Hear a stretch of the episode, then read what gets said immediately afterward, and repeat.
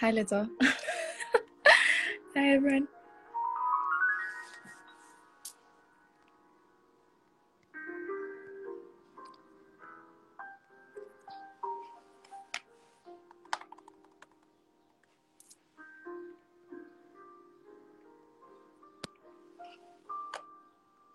Hi, good afternoon. I'm just kind of waiting for our guest to join in. Very special guest. Phumeza, are you able to join? Okay, we'll make it work. It'll work. Let's see if... Right, please let me know if you're able to join. I'm still sending you, it says you're unable to join. All right, I'm gonna send you another request now.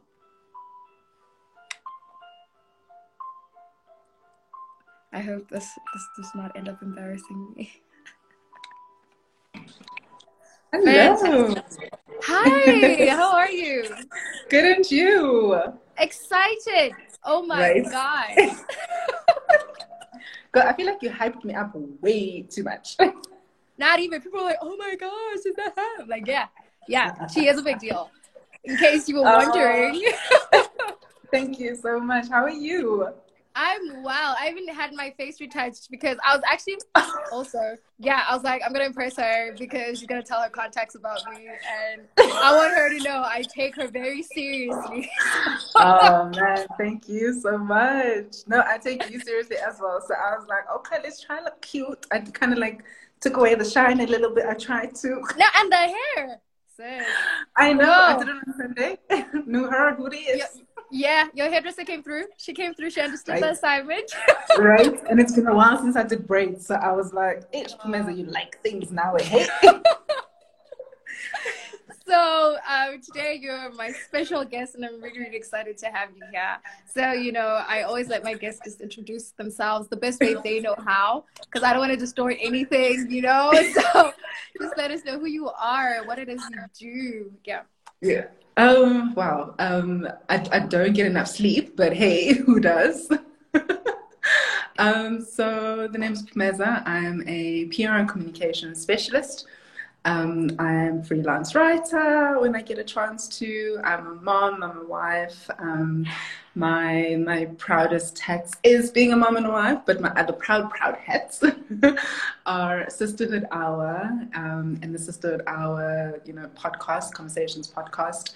I'm a big believer in women and women finding their own true path, living their own true path, and just going forward and fulfilling, you know, their deepest passions in a positive way, in a good way, and also encouraging other women along the way, because a lot of the time you want to do it and you want to be shy about it and hide in the corner and be like, you know, should I be doing this? But when you see other women doing it, you're like, oh my word, you know, like I can do that, you know, why shouldn't I do that? And it gives you courage to ask them and ask them the questions that you feel that, you know, you want more clarity on, you want, you know, ideas and guidance, and just to feel like you're not alone. Because I think that's the biggest thing for me. Like, you always feel like you're journeying alone, and you never, you know, realize that there are other people who may think they've got it together. They may look like they've got it together and act like it. But at night, at 2 o'clock in the morning, you're awake, you're thinking to yourself, what am I doing? Am I on the right path? Am I what I'm doing correct? Is it right? So I'm a big believer in just being able to encourage other women to do that, and not even just like in big grandiose ways, like in the littlest ways, you know, but also being true and honest about and saying that, hey guys, it's hard, right? Because you want to see a pretty picture, you want to see people who got it all together, look cute, but you know, when I think about it, I'm in the office now, right? So I'm locked off, and I was actually like, I need to find a quiet space, because also going home, you know, my daughter would have been jumping in here and like, you know, shouting out and you've seen her, like she doesn't care, she's like, this is my mom. So it's those moments where I can be honest and say, hey guys, there are days when I'm literally like, I'm hiding in the office doing like what I need to do, or I wake up super early to do what I need to do, and being able to share that honestly, because the other women who are experiencing the same things, but they feel that they can't share those things. So in what I do, in what I try to do, and try how I live my life, and what I share and connect with, and what I speak to people online or offline, it's the consistency for me. And also just finding those things that give me joy. And like I said, as much as I'm a mom and a wife, there are other things like my career and my passions that also give me life. They also give me, you know, strength to start again. They also encourage me because they all feed into each other. And that's the important thing that we always have to remember. When you started So I don't know if I answered your question. You know, because it's really hard to answer that. Like when you're told, okay, tell us who you are. What is it that you do? And you're like, I do this, but I actually do that. And actually, let me tell you why I do these things, you know? When you started the Sisterhood Hour, did you ever feel like you were somewhat silencing the masculine voice? No. You know, I think it wasn't even about the masculine voice. Like I really was not care about, I wasn't interested about the masculine voice. I was interested in discovering my voice and understanding what my voice sounds like when I speak up, you know, even if I'm nervous and I'm scared and I'm like, maybe I shouldn't say that, but I hear the sound of my voice. I hear the sound of my opinions and I ensure that I just speak up. And I speak up with confidence, if possible, but also speaking a truth that for me, even if somebody else doesn't understand or appreciate it, but it resonates with who it resonates with. But also when I go to bed, I'm like, oh, yeah, okay, I spoke up today, you know, and it felt good because the more you do it, the more you are encouraged to do it, the more you feel confident in doing, but also you also realize that other people, even if you don't pay too much attention to it, you realize other people are encouraged to do the same thing for themselves in a way that they feel comfortable. It doesn't have to actually be public. I mean, Sisterhood Hour is very public. It's on social media, so it's public. But in our own ways, in our own communities, in our own spaces, we can find ways to speak up and hear the sound of our own voice as women, and not necessarily shutting out the masculine voice, because the masculine voice has always been heard. It's loud. It's, you know, it's there. You know, we can't ignore it. But it's now time to hear and to really listen to the female voice. And if the masculine voice and an opinion wants to be heard and engage, they need to do so respectfully and on our terms as women. You know, it's interesting that you say that. Because you know, there's often times where you hear statements like, the office is noisy, they're women. Or you know, it's like, how do you try, because, you know, you're here as a woman, and I haven't necessarily been, like, I haven't understood the concept of feminism, like the extreme kind. I get so many different variations of it from different people. But then I found myself, you know, kind of going back to myself and saying, wait a minute, like, why is it that when I'm surrounded by a lot of male figures, sometimes I feel like I shouldn't talk too much so that I don't sound nagging, like I'm nagging. So I don't want to sound like I'm nagging, but I also want to be heard. And it's like, when I do speak, I sound like I'm nagging. So it's just like, how do I, what do you want me to do? What do you want me to do so that I'm heard effectively? But then if I'm quiet, I'm being passive anyway. So how do you navigate around that? I know that wasn't like among the list of questions I sent you, but I need to know for me. I think, and I actually get the example that you shared because, I mean, I've experienced that before. And especially there's a time I worked in a very male-dominated company and industry. So even as, like you said, in the boardroom and you've got good ideas and thoughts and opinions and you know your stuff, but then you're like, how do I put it in such a way that I'm not nagging, I'm not sounding pushy, I'm not sounding aggressive and all those things? And it's just like it's weird, you know, but sometimes you just have to do it. Say what you need to say, how you want to say it, Sorry, I'm just saying something bad to someone in the office. Just say it. Speak it. Yeah. As long as you know you said what you needed to say, as long as you've been respectful as much as possible. Yes, forceful if you need to. But if you can walk away and step out of the room, as long as you've spoken, whether they heard you, listened to you, respected what you had to say, that's on them. On you, you need to feel like you've put your point across as effective as possible. If you need to, follow it up with an email or, go through a PowerPoint presentation or anything, but just know in your heart and your spirit that you've released what you needed to, because there's nothing worse than walking out of a space and feeling like, oh, I should have said that. I should have spoken up. Or I should have been more maybe pushy, naggy. But walking out of that space, knowing that, whatever the outcome, you spoke up. I'm learning that. There are times when I'm just like, I have a really good idea, but, I don't know if it's that good, or I'm like, I want to try this, but I'm not sure. And I have to remind myself, I have to encourage myself to become that person for myself where I need to be like, no. You're not doing what you say that people should do. Right. You're not following through for yourself. And it's always that reminder where I have to show up for myself. As much as I tell other people to speak up and, pros and cons, and you're nervous sometimes, but I have to show up for myself first, because also at the end of the day, I have a little girl who's looking up at me, and she's big eyes. And so when I say to her, Nana, if at school someone's bullying you, yes, don't let them bully you. Bye-bye, say now, and be like, no, teacher, this is what's happening.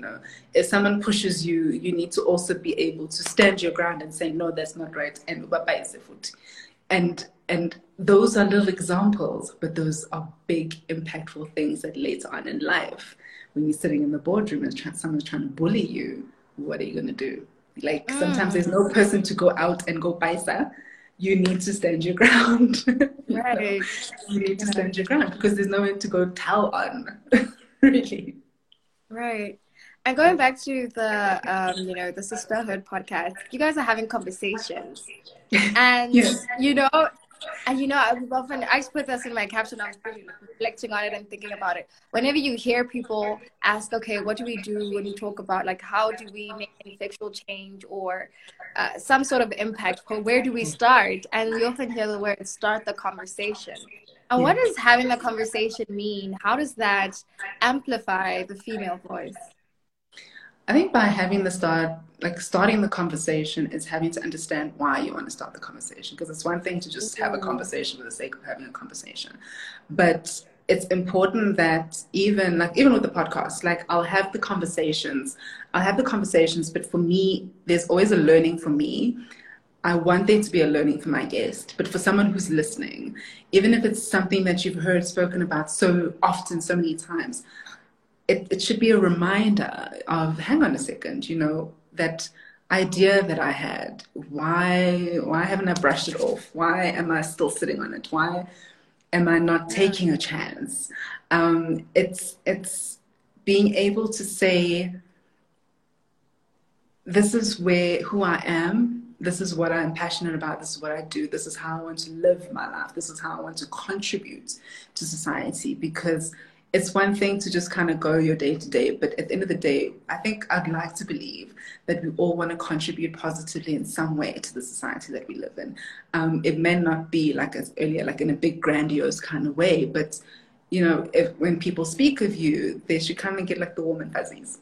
In a sense, but also to be like, now I was challenged, she really pressed those buttons, but not in a horrible way, but I want to see you grow. I want to see you because I see you, but why are you, comfortable just sitting in the corner and hiding and be like, no, pick her, don't pick me, pick her, and it's important that I think for me, one of the biggest things, even with what I do, it's that it's me just gently pushing people kind of forward and be like, take your space, You know, tell us why you're great. Tell us what you do. Tell us why it's important to you. Tell us why it, you know, gives you sleepless nights because you're trying to find a solution. You're trying to encourage the next person. Why is it so important to you? Why, you know, is it something that you do outside of the work that you do on a day-to-day basis? Why are you doing it outside of your studies? Why, you know, are you willing to give so much of yourself? Because a lot of the time as women, we're encouraged to give a lot of ourselves to anything and everything and everyone. But imagine if you were asked, is this what you want to give to? Is this the area where you feel your energies and your talents and your headspace and your mind was really, truly utilized in the best way possible? I really shudder to think how many women would sit and be like, well, if we're trying to be honest here, how's about we find ways to, okay, won't drop that, but how can I better utilize my time and energies in this environment without neglecting this, whether it's in your personal space, your social space, whether it's in your home, because then you have the fuller experience of the individual. Because a lot of the time we live, I don't want to say half-heartedly, but we show up because we're expected to show up. You show up because you're expected to be a mom. You show up as a wife because you're expected to be a wife. You show up in whatever area you're expected to show up in. But if you were to have those conversations, those hard conversations, those honest conversations, but those liberating conversations, and with the intention of finding those solutions, I really feel that women would feel encouraged enough and feel safe enough to speak up. And until society gives us that safe cushion to fall on and to honestly say, you know what, this is what I need to fully realize who I am as an individual. This is what I need to fully become the person that I want to, over and above all these other things that I do. But to really step into a space of yourself that you know is there. It's just you haven't had the time, the opportunity, or the energy, or the support to really, you know, tap into that and to fully discover and maneuver. Because once that happens, I feel like it just, like, it would be an orchestra, it would be lights, it would be amazing, it'll probably be angel voices, tears and crying and praying, like all those things. But it would be what a lot of people need, and they're just not getting to that space. And I want us to talk about getting to what's that space, because when we say that, you know, for the past couple of episodes of this particular show, I've been having a lot of these are the central topics, you know, female this, women that. And it wasn't like a conscious thing. I just, you know, this is something that I truly wanted to talk about. And one of the questions I had sent to you was, why do we still need that the female voice needs to be heard? And heard by who? And what are we trying to achieve? Are we not being heard? What are we saying? You know, what is it that we're trying to achieve here? What is it about the female voice that's in a contributing factor towards society, but that's not being regarded? I think because it's that thing of, like, you know what I mean, when we have like Women's Month in South Africa, like, and then you have International Women's Day, International Girl Child, like we always come to that whole thing of umfazi mbogodo, you know, like you're a strong woman and you're a persevering woman and all those things. And a lot of pushback has been, actually, I'm not a rock. I bleed, I cry, I get hurt, I have feelings and emotions. And I don't have to be strong all the time. Like that thing of also that saying, Musadi twara tipa tibaka. I don't even know the sharp end. I'm going to mispronounce it, so I'm not even going to try. Like, it's going to be awkward for everybody. But you know what I'm saying, right? And I remember saying that to even my own husband a couple of years ago. And I'm like, I'm not that Musadi. Like, not trying to be. No, don't sign me up for that. No, I'm not that Musadi. I'm not going to be, I don't want to be. And the more we have women saying those things and not keeping quiet, because a lot of time people, like, they say those things and you must wear it like a badge of honor. Like, no, because then, like, when I now feel I want to be vulnerable, I can't, because Musadi twara tipa. Like, I'm a Bogoto now, I'm a rock. And I am real enough to say I'm struggling. I'm real enough to say I'm hurt. I'm real enough to say, actually, I don't know what space I'm in my life right now. Oh, thank you, Narita. and I'm open and vulnerable enough to say that, even if it's not on socials, but in my own little community, to say, I'm struggling with this area of my life. I've tried X, Y, and Z. Don't know what to do. I need a helping hand, right? That's vulnerability. That's openness. That's being real. And I think because society doesn't expect that of women, because society doesn't know that of women, like, especially from a generational type of thing. They don't know women to be speaking up and having rights and saying no and saying, hang on a second, I don't vibe with that. They don't know society, like a woman in the society that we live in, who can be like, actually, I don't deserve that kind of treatment. I'm taking my bags, I'm going, like, bye. You know, have a nice life. They don't know a society where women own their stuff, like, and own it, whether it's material, whether it's their lives, whether it's their womanhood, whether it's their femininity, whether it's their masculinity, because there's a masculine part of us as women, right? Mm-hmm. And they don't know that. So the more we speak up about it and saying it exists, it's here, this is what it looks like. It has many different faces. It has many different voices and names and backgrounds and traumas that exist. Because then you start saying, actually, no, let's talk about these things, because I surely cannot be the only one. Let's start the conversation. Let's open up the conversation, even if it's a fictional, oh, I've heard from a friend, or my friend wants to know. Meanwhile, you know it's you. But to have that conversation, because sure as anything, there's someone out there who's going to say, like, I'm in the same boat, or I'm also having questions, or I'm experiencing, or they're like, Chomi, have you seen this? This is what we were talking about the other day, and they're still talking about it. And it's, as much as we talk about it, and a lot of people will roll their eyes and be like, oh, not again. Like, why are women standing up for themselves again? Why? Because you're not listening. You're not taking it in. You're not changing your own narrative, especially from, like, for example, when you talk about gender-based violence, when you're talking about femicide, when you talk about these things, and it's, every single year we talk about it. Every single year there's campaigns. Every single year you will have a group of men who will be like, but if only women would, X, Y, and Z. And you're like, yeah, that's the problem. Like, sorry. No, it's okay. Yo, it's misbehaving. I was so passionate. I was about to get out. Honestly, it was okay, round of applause. Are you okay? Yeah. I'm so engrossed in what you're saying.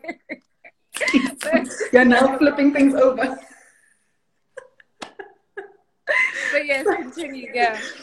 So because there's a group of, you know, men, and sometimes women also, because women are like hectic gatekeepers sometimes as well, where there is that group of individuals that, oh no, but, you know, let's not talk about gender-based violence again, because, you know, we don't talk about those things. Like, no, we talk about those things. The more we talk about those things, and the more we paisa umalumes banbani, or whoever who's doing whatever in the household, because nati siyafihla. You know, because you can't bring the family into disrepute. We need to be able to speak about those things and continue to speak about those things, but to also say, not even say, but just have that sense of, you know what, like, this is done. We're finished. Like, we cannot keep going on in this way. I'm a mother to a girl. I am freaking out. Right? Like, I'm totally freaking out about the fact that I'm raising a girl child, because I'm already planning, okay, so at like maybe by 5 years old, she'll start martial arts, because that's just situations. She's got to. I need to now at some point decide, I've been reading, like, what's the appropriate age to start having those, Nana, if somebody does this to you or touches you in a certain way, tell me. Immediately tell me, wherever, who they are, no matter what's happening, no matter if you think they are friends with mommy or daddy, tell me. We'll have, and for me, it saddens me, it freaks me out so much, because I don't want to be hyper alert all the time. I'm hyper alert for myself. Now I need to be hyper alert for her, and half the time I'm not with her during the day because she's at school. So it's those moments where I'm just like, okay, we've got to keep going. We've got to have these conversations. We've got to get to a point where it's ingrained in us in such a way where we're no longer frustrated and feeling like, oh my gosh, okay, not again. But it needs to be in such a way where we're aware of it, but can change and really change the narrative, change behaviors. Because if you, as a young man, you having certain conversations where women are objectified, you need to be able to step out of that conversation. You need to be able to go to your friends and be like, actually, no, I'm not going to be part of this conversation because of X, Y, and Z. Not because you have a sister, your mother, your girlfriend, or whatever. You yourself, something in you says, this is a crappy conversation to be a part of. I should not be here. And I'm going to tell these people why and step away, right? Because as much as as every single year we say, men need to be part of the conversation. It's true. Men need to be part of the conversation. Men need to change their behaviors. Men need to change their conversations that they have amongst themselves and be aware of the things that they do, because you can't be on some, I'm all, a rock star of a human being and I'm all good, but you're sliding into people's DMs, right? You can't be like, I'm just me and my person, we're solid togetherness, hashtag loves live here, but on the side, when you're out with the boys, what are you doing? Right. And that is why we need to still have these conversations. This is why we need to keep dragging men into it, kicking and screaming. And if we need to literally drag them because they're not doing their part, then we drag them. And we drag any women who are gatekeepers and not trying to move us forward into an environment that is safe, into a society that's safe. Because come what may, I need to look out for my daughter. I need to look out, like my friendship circle, most of us are moms. And it's girl gang, guys. Girl gang, It's amazing, but it's also like, girls, like we're raising girls, Yeah. So it's those kind of things that's also, drives me. And so what do you think has been you covered it, but what do you think has just been the trajectory of conversations surrounding women? Whether on media or in personal, individual capacities, what do you think the conversation has been? Especially in individual capacities, because, media pushes a certain front and I don't think you can trust that, But at an individualistic level, that's what determines how society views women and their contribution to various industries. I think for me, it's what I'm experiencing more of, and I'm pushing for myself individually and like in my personal relationships, is more honesty. So, a lot of the time when someone asks you, hey, how are you doing? And you're like, I'm fine, I'm doing good. Meanwhile, you're like crying emojis, like I'm freaking out. And I think even like with COVID and lockdown, like last year, especially, and like now this year, and like we still are kind of like figuring ourselves out, that's been amplified. And I feel like that's been more of so the conversations that I have with people are going to be real. Like they're going to be realer than real, but also you can't force people to get on that level of real with you, because everybody's on different levels, and some are some people are still going, like, good, are happy, and that's great. I'm happy for you. But, you know, if for me, it has to be real conversations, has to be honest conversations. It has to be not confrontational, but uplifting. So if it's a case of, you know, you go to your friend and you're like, this is situation, it shouldn't necessarily all the time be, oh, woe is me, I'm so sorry, friend, life is hard, and da, da, da, da, and you all wallow. There needs to be like, okay, so what's the game plan? We've wallowed, we've cried, we've prayed, probably had a drink, but what are we going to do? You know, what's the plan of action? How do we get you from where you are now to where you need to be or where you want to be? And how do we take those steps and understand that it's not an overnight thing, but it's a conscious every single day, this is what I need to do. Yes, you may backslide a little bit, but don't be hard on yourself. Keep going, lift yourself up, keep going. But having those open conversations, having those honest conversations, and being real with yourself, because in some days are just horrible.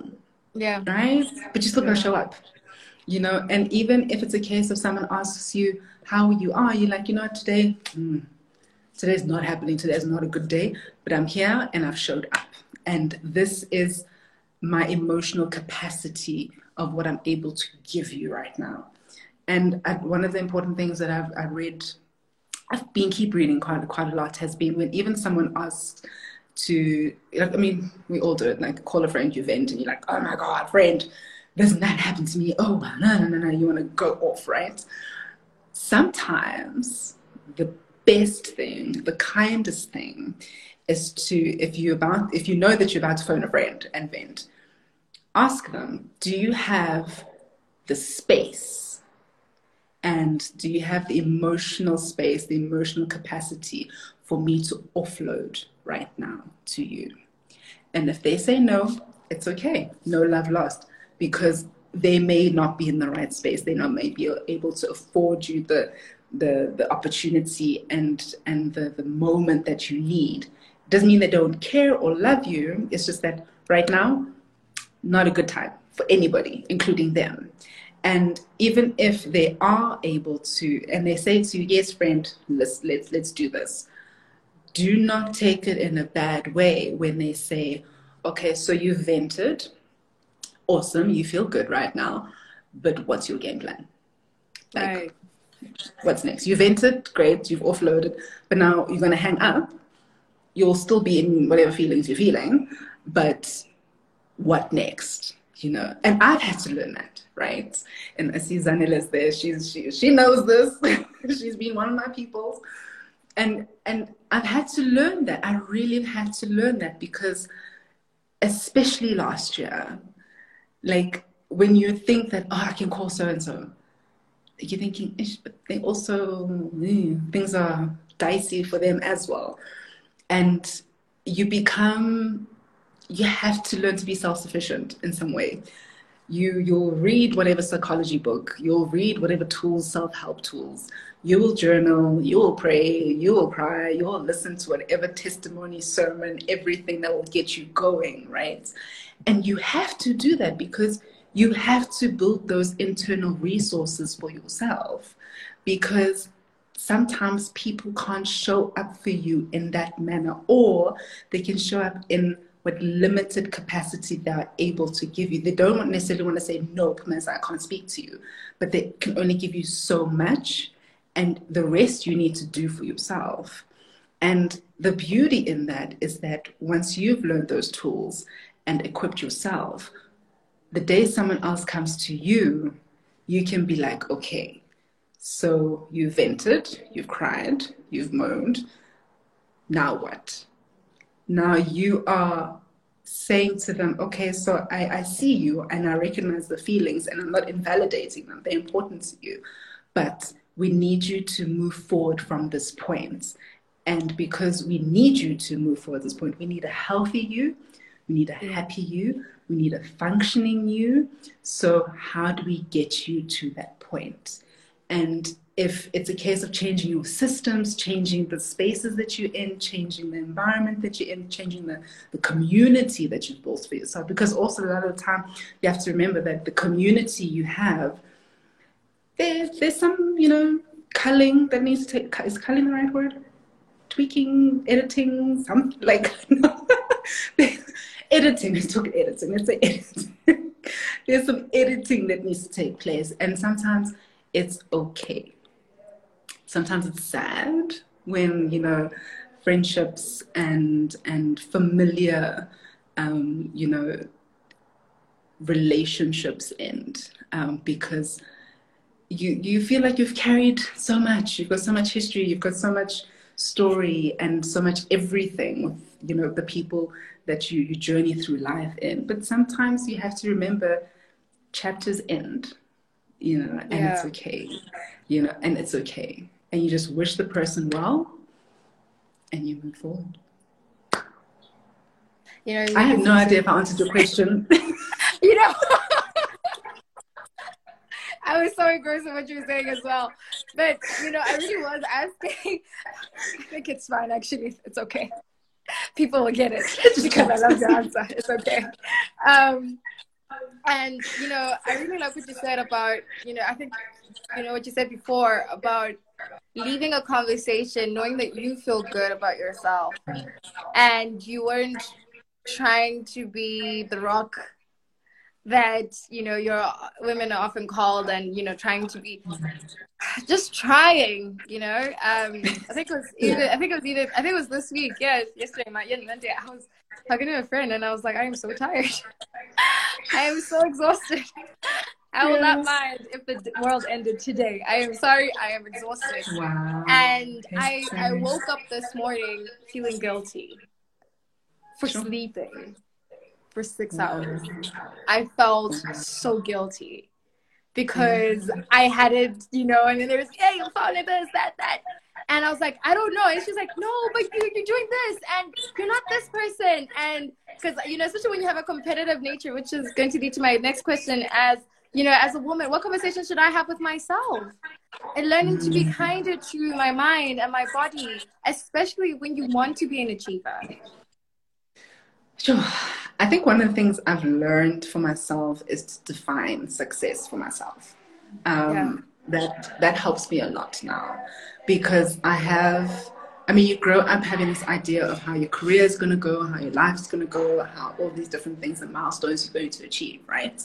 And then when you don't get to those things, when by age 30, you don't have all these things that you've listed, you feel like, oh my gosh, I'm horrible, I'm failing, I'm not achieving, because the expectation is X, Y, and Z. But the minute you can define success for you, the minute you can say, this is, you know, these are my milestones. And for me, they matter because of X, Y, and Z. And you can work towards those things. And everybody else, you can drown it out. Because it's never going to be good enough, according to them. It's never going to be enough, according to them. And there's always going to be a comparison. And comparison, oh my gosh, it's true. It's the thief of all joy. Because you will have achieved something so monumental for yourself, so big for yourself, so life-changing for yourself. Yep. But because ubege next door, you know, now you're like, oh, this thing is just a thing. But meanwhile, it's such a big thing for you because you worked for it, you planned for it, you strategized, you lost sleep, you spoke to people, you interviewed people, and you achieved that. And you did it on your terms, right? And I think that's the important thing. Like, if you can just define those parameters for yourself. And if you do look at what the next door neighbor's doing, that's okay. But be inspired by them and give a shout out, right? It hurts nobody. Just be like, hey, I see what you're doing. Well done. And be like, hey, I saw that you're doing this. Great stuff. I had a similar idea, but I loved your execution. And don't feel like you shouldn't do it because someone else has done it. And trust me, like, I know this, I speak from experience. There've been times I'm like, I want to do that. And I see someone else do it and they've done it better. Then I'm like, oh, I'm not going to do that. like I'm not gonna, like, trust, I promise you. And for me, it was important to be like, okay, so why am I not doing this now? Because do I feel like they've done it better? Do I feel intimidated? Or do I feel like I'm not ready, right? And then it's that real talk moments where you have to say, what is it? What is my stumbling block? Mm. And then once you peel away at those layers, you'll start seeing, okay, is this an internalized thing? Or is this a world thing that's now messing with my head? Because it's very quick for outside stuff to mess with your head. Quick.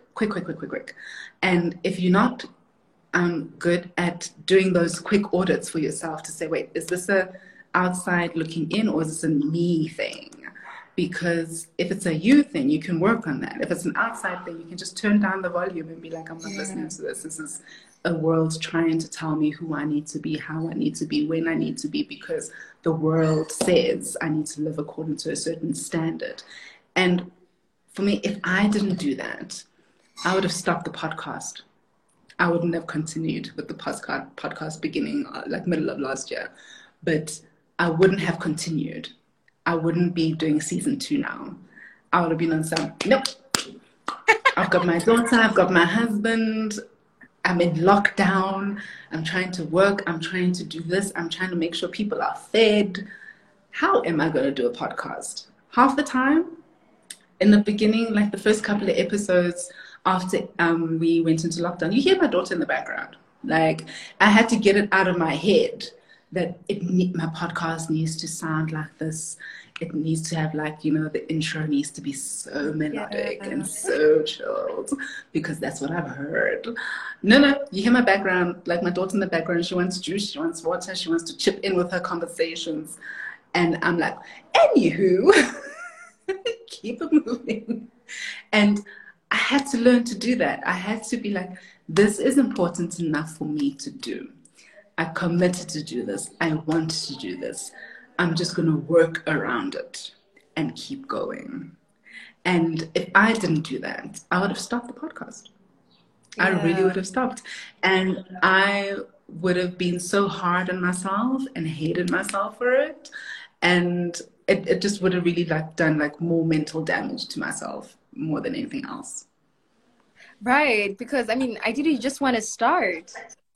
And it's like, you know, now that I think of it, I'm wondering, during your conversations that you have with, you know, in the Sisterhood podcast, do you feel that you sometimes project your opinion, or you have different, and then, like, how do you, because, you know, you have people are different, and women are different, views are different, and it's like, okay, how do I, because, you know, it's like in understanding, how is a conversation carried through? How do I engage and listen effectively? We'll get putting out my truth without suppressing yours. Mm. Sure. It's really hard. Like, and I think I'm learning as I go. Yeah. And I think because a lot of the time the conversations, like I'll sometimes, like, share, like, a skeleton of some of the questions I'll ask, you know, but a lot of the time I kind of deviate from it. Then I'm like, wait, hang on a second, are we still on the right track?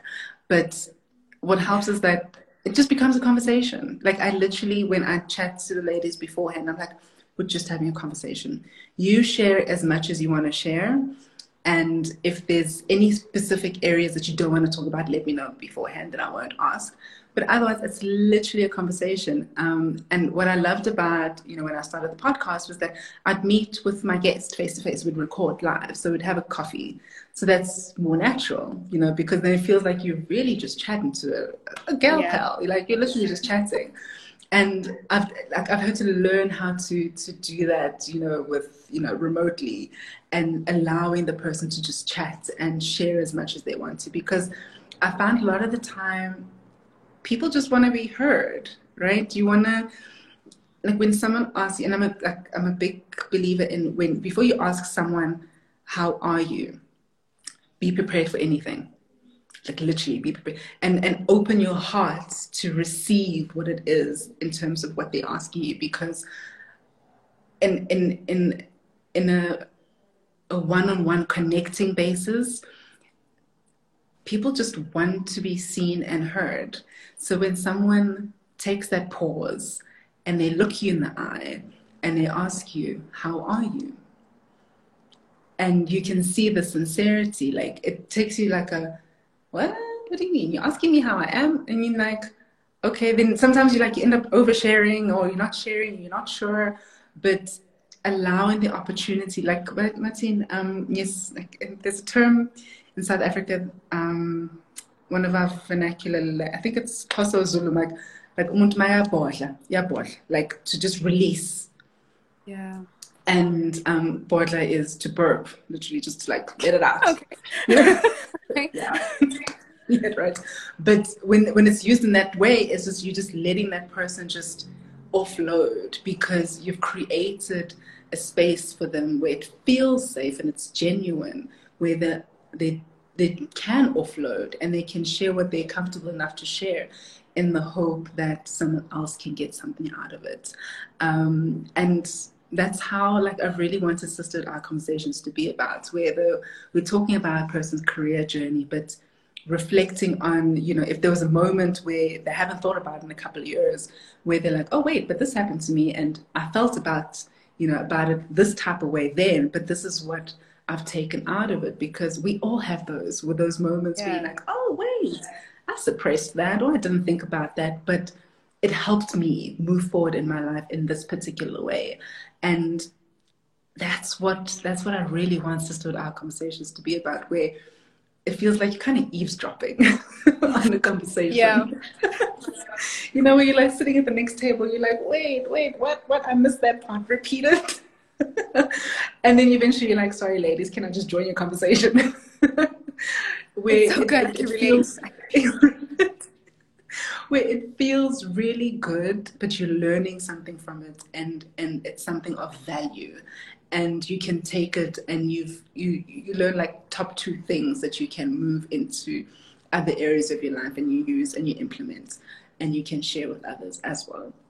So that's how I really feel like Sisterhood Hour conversations is. It's conversations that matter, conversations that make you interrogate your own life, that make you look at your life and see what you want to do with your own life, and what kind of impact you want to make on the world. And like I always come back, it doesn't have to be a big, you know, like marching band kind of impact, but just, you know, people can have the warm and fuzzies when they think of you and the impact that you made in their lives. I really love that. And have you had, or, you know, some, when you reflect on the guests you've had, you know, some that have really taken you aback and you're like, I thought you were slaying on every end, but you're just a bit too honest for me. So, I mean, have you had such encounters? How did you respond to that? Because it's really hard responding to sincerity. Like, it's really hard to responding to realness. It, you know, it actually is. And I've had, a couple of guests where, like, they've taken the conversation in another direction in the best way possible, where I've literally like walked away and I've questioned in a good way my own life. You know, I've questioned how I'm showing up for myself, not the world. How am I showing up for myself? And am I doing it in the best way possible, or am I still kind of, you know, shying away and trying to make sure that, you know, I compartmentalize myself and I just give portions of myself. Yeah. And I walked away from that conversation, and it was a case of show up. Define how you want to show up and show up. Every single day, show up. Others will love it. Others will side-eye you. Others will welcome it. Others will understand and be encouraging. Others will understand and DM you and be like, hey, great job, but I'm not just about to like it right now, comment right now. Because, you know, like, I think there's certain, you know, moments where, like, there are times when I've posted things on my socials. And I've had someone, there's one particular one where I was questioning my journey in terms of being a mom. Like, I was like, okay, cool, I want to continue being an entrepreneur, but I got bills to pay. I have a child. Do I feel like a failure if I throw in the towel now and go back to full-time work. And I'm like, but the reality is, this is COVID years. And for me, my mental shift had to be, get up.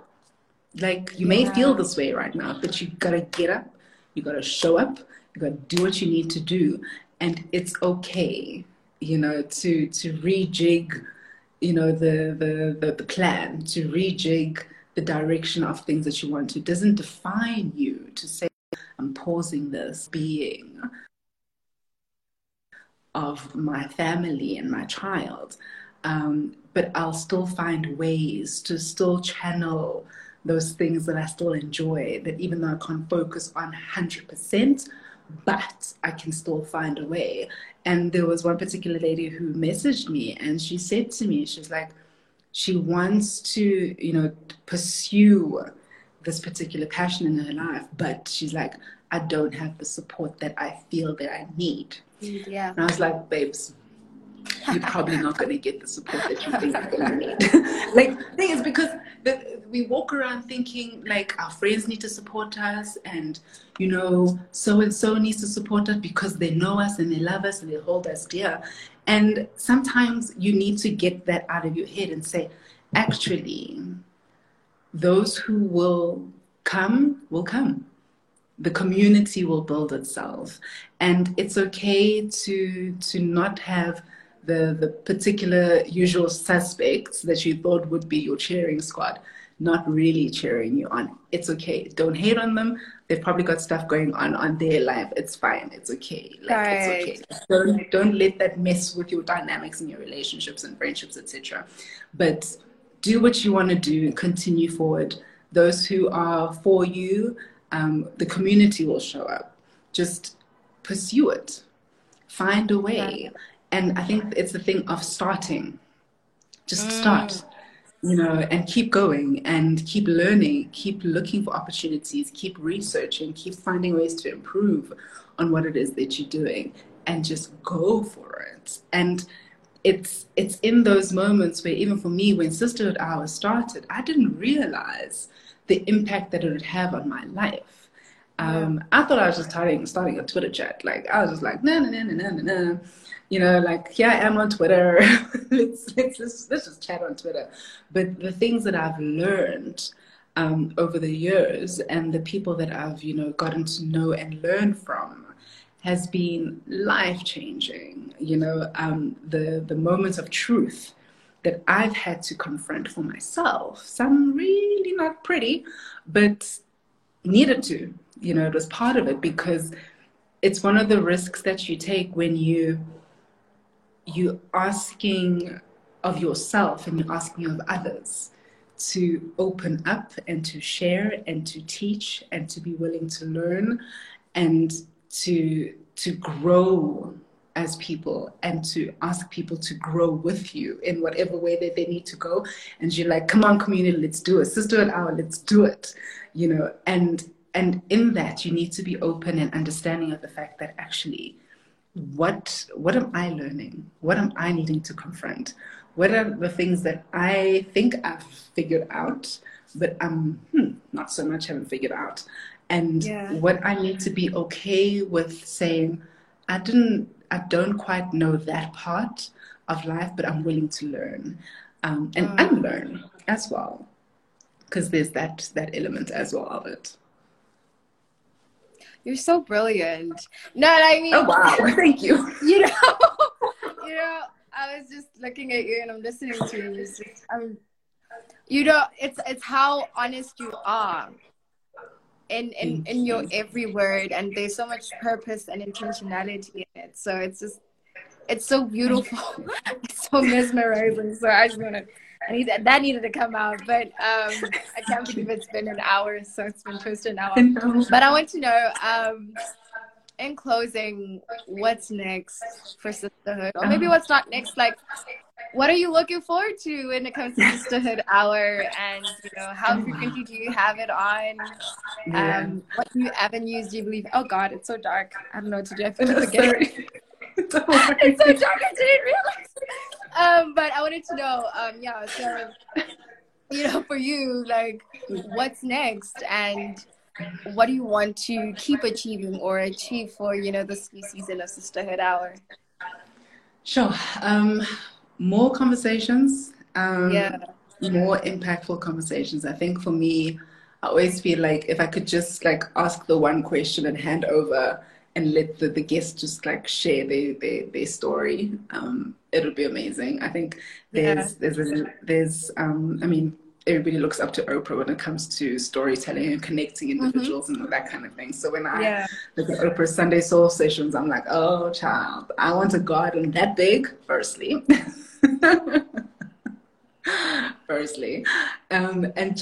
And have those conversations, because I think there's power in being able to allow people to speak and to share their journey and to share as much as they want to share, and allow them the freedom and the openness to say, this is my journey, this is what I've learned, these are the opportunities, these are the pitfalls, and I want to be able to do that and in my own way, not necessarily in a carbon copy kind of way, but to be inspired by the Oprah Winfrey's, the way that you do your lives. I'm just like, oh, child, like, oh, okay. Right now, I'm just looking at my lighting and I'm like, I never got this far. No. And I'm thinking, it's so crazy you say that. No, actually, I've had a live, I promise you. I sat in the car. You could see the host, and I'm sitting in this dark car, and I was like, casually chatting away. Those were the days where I was hiding from my child. So things we need to do, okay? Again, continue. So just for me to be able to have those conversations. But I mean, hopefully one day I'll be able to have like the first, you know, like the one-on-one, not necessarily big, you know, show, but just the space, you know, in whatever format it comes in to broaden the conversations. I'd love to do a little bit more traveling and continue those conversations in different parts of the continent, different parts of the country, different parts of the world, once the world like fully opens up, because as much as we feel like we are separated by borders and cities and oceans, a lot of the time when you speak to people, the challenges are the same, the journeys are similar, the lessons are universal. And those connections can run really, really deep. So for me, that is the big dream, to be able to take Sisterhood Hour and more global space. How that will work, I don't know. Logistically, I don't know. The good Lord will make it happen. Right. Yeah, it will happen that way. So I'm this is the dream. Wow. Yeah. I see it though. I really see it for you. I actually thought that's where you're at, to be honest with you. I really thought that. Oh, wow. At this point. I love that you said that. I graciously said it. Honestly, I'm so grateful to have you take the time for this.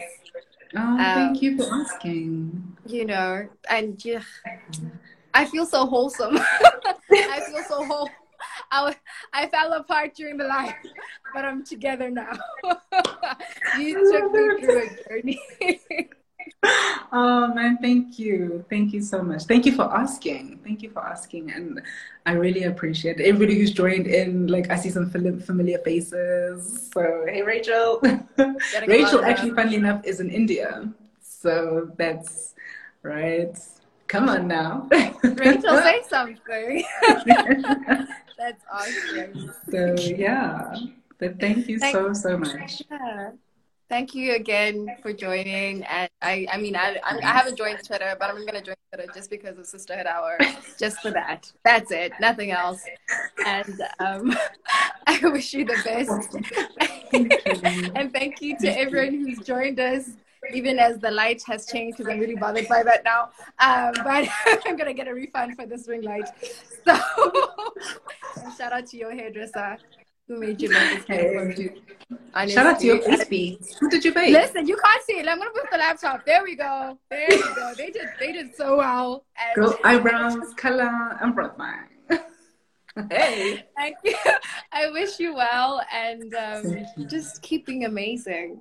Keep being amazing. Likewise. Likewise. Thank you. Keep doing what you're doing. Have the conversations that you're having. It's amazing. I will. Keep connecting us. Thank you so much, everyone, for joining. Bye, everyone. Bye.